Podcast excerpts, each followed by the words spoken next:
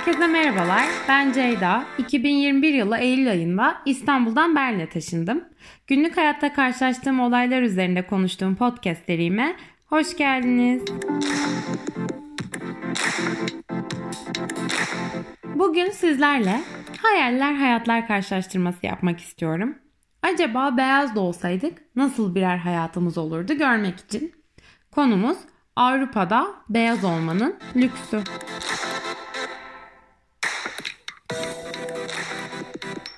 Tabii ki Avrupa'da beyaz olarak doğmanın milyonlarca avantajı var. Yani işte gördük e, Ukrayna'nın istilasından sonra beyaz olan insanların hayatlarına ne kadar değer verildiğini ve geriye kalan insanların ne kadar değersiz görüldüğünü. Savaş anında bile beyaz olmak resmen bir lüks sağladı. Savaştan kaçabilmeyi sağladı. Bazen unutuyoruz sanırım bu işin boyutlarını ve hatta böyle sanki ırkçılık dediğimiz şey sadece Amerika'da siyahilere yapılan bir şeymiş gibi düşünüyor bazen. Ama bu sefer bir kere daha tokat gibi vurdu hepimizin yüzüne. Burada beyaz olmayanın değersizliği. Yani bir kere daha anladık ki dünya üzerindeki ırkçılık sandığımızdan daha ciddi, anlattığımızdan, konuştuğumuzdan daha büyük boyutlarda ve hala hayat memat meselesi. Ben şimdi Ukrayna'dan kaçanlarla bir kez daha gördüğümüz bu denli açık ve bariz ırkçılığın yanında kültürel ırkçılığa da değinmek istiyorum. Biz fark etmeden bile olsa iyiyi, gelişmişi, güzeli beyazla ve onun kültürüyle bağdaştırıyoruz. Avrupa'nın vücut yapısı, yüz şekli, müziği, sanatı, dili hep gelişmiş ve güzel olarak kabul edilen. Bali barında neo ırkçılık ya da kültürel ırkçılık dediği konsept bu aslında. Diyor ki artık ırkçılık biyoloji üstünden değil de ırkların, kültürlerin birbiri üzerindeki dominasyonuyla ilgili. Yani farklı kültürler hiyerarşik bir şekilde konumlanıyor ve en tepede de en beyazın kültürü duruyor.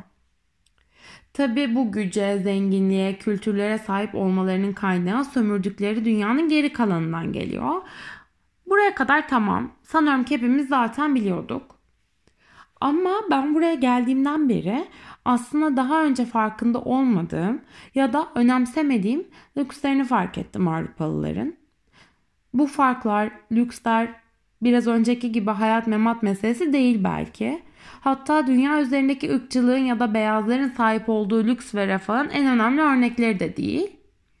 Ama benim burada yaşadığımdan beri fark ettiğim günlük hayatı küçük küçük etkileyen ve aslında hayat kalitesini de çok arttıran lüksler. Şimdi daha önce söylemiştim. Ben ilk geldiğimde 3 ay kadar bir ev arkadaşım vardı ve kendisi yarı Alman yarı Fransızdı. Ve yani benim için beyaz dendiğinde aklıma gelecek neredeyse tüm stereotiplere uyan da bir insandı. İşte zaten sarışın, renkli gözlü, ince, uzun, hayatta en çok sevdiği şey olarak başka ülke ve şehirleri gezmek cevabını veriyor. E gezebiliyor çünkü parası değerli Avrupa içi vizeye ihtiyaç yok. Bu arada sarışın, mavi gözlü falan diye betimleyince herkesin aklına çok güzel bir kadın geldiğini biliyorum. Bunun sebebi de işte güzel olana dair algımızın sürekli beyaz odaklı olan medya, söylemler ve kültür tarafından şekillendirilmesi ve zaten beyazın hep güzel olarak konumlandırılması. İşte biraz önce güzeli bile beyazla ilişkilendiriyoruz dememin sebebi de bu tarz örnekler aslında. Her neyse ev arkadaşından bahsediyordum. Onun bir de huyu vardı. Bu hayatta her şey ona hakmış gibi bir tavrı vardı. E bu arada aslında bilinçli bir insan. Olabildiğince vicdani bir politik duruş sergilemeye çalışıyor aslında.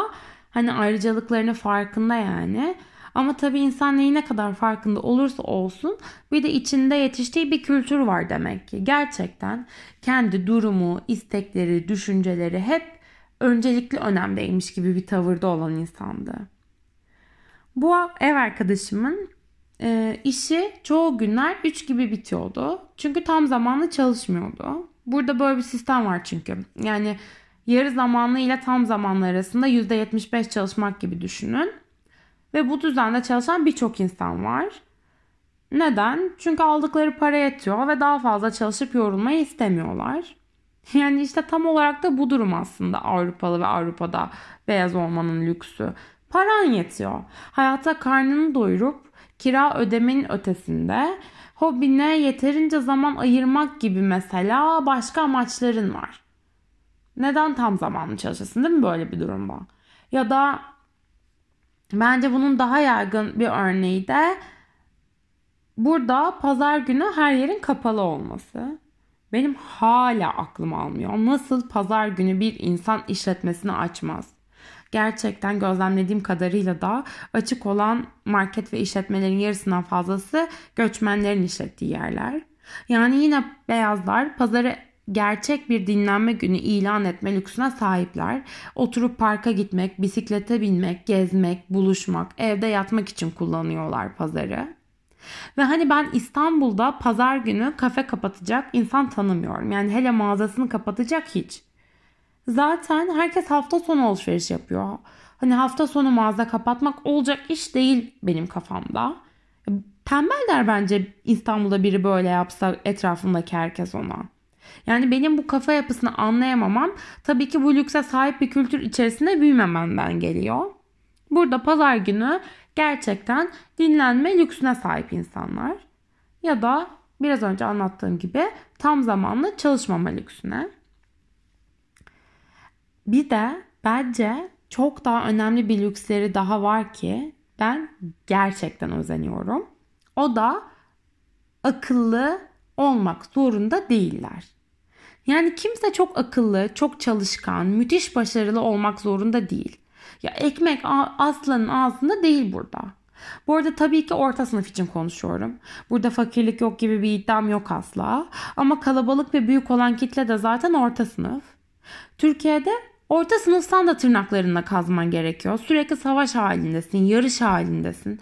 Başaramazsan olmaz çünkü ne düzgün eve çıkabilirsin ne borçtan yakan kurtulur ne tatil ne en ufak bir lüks. Burada aptal olma lüksü var insanların ya da tembel olma lüksü. Ve hayır bunu hakaret olarak söylemiyorum asla. Gerçekten akıllı olmak, başarılı olmak, yetenekli olmak bir zorunluluk değil burada. Çünkü akıllı olmasan da, çok başarılı olmasan da iyi bir hayatın olabilir. Bunun e, daha çok örneğini pratik zekadan veriyor insanlar. Avrupalı çok pratik zekalı değil denir falan. E değil. Olmasına gerek olmamış çünkü. Biz öyleyiz.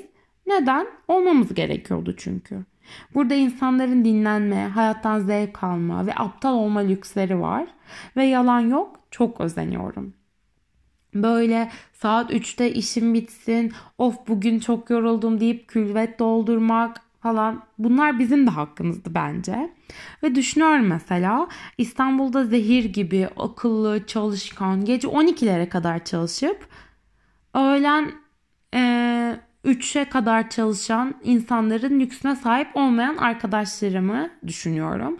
Ve gerçekten çok özeniyorum onlar adına ve hatta bazen sinirleniyorum. Bu arada tabii ki onlar da bizim kadar zorlansın gibi bir şey demiyorum. Normali zaten onların yaşadığı ama bu normali başkaları da hak ediyor ve hatta belki daha da hak ediyor çünkü yeterince sömürülmüş kültür ve tarihlerden geliyorlar. Bu konuya verilecek daha yüzlerce örnek var. Yüzlerce lüks var. Yüzlerce ırkçılık örneği var. Ama ve belki de hala kavr yani birçoğunu ben hala kavrayamadım bile. Ama şimdilik benim aklıma gelenler bunlar. O yüzden söyleyebileceklerim de bu kadar. Umarım dinlemekten keyif almışsınızdır. Takipte kalın.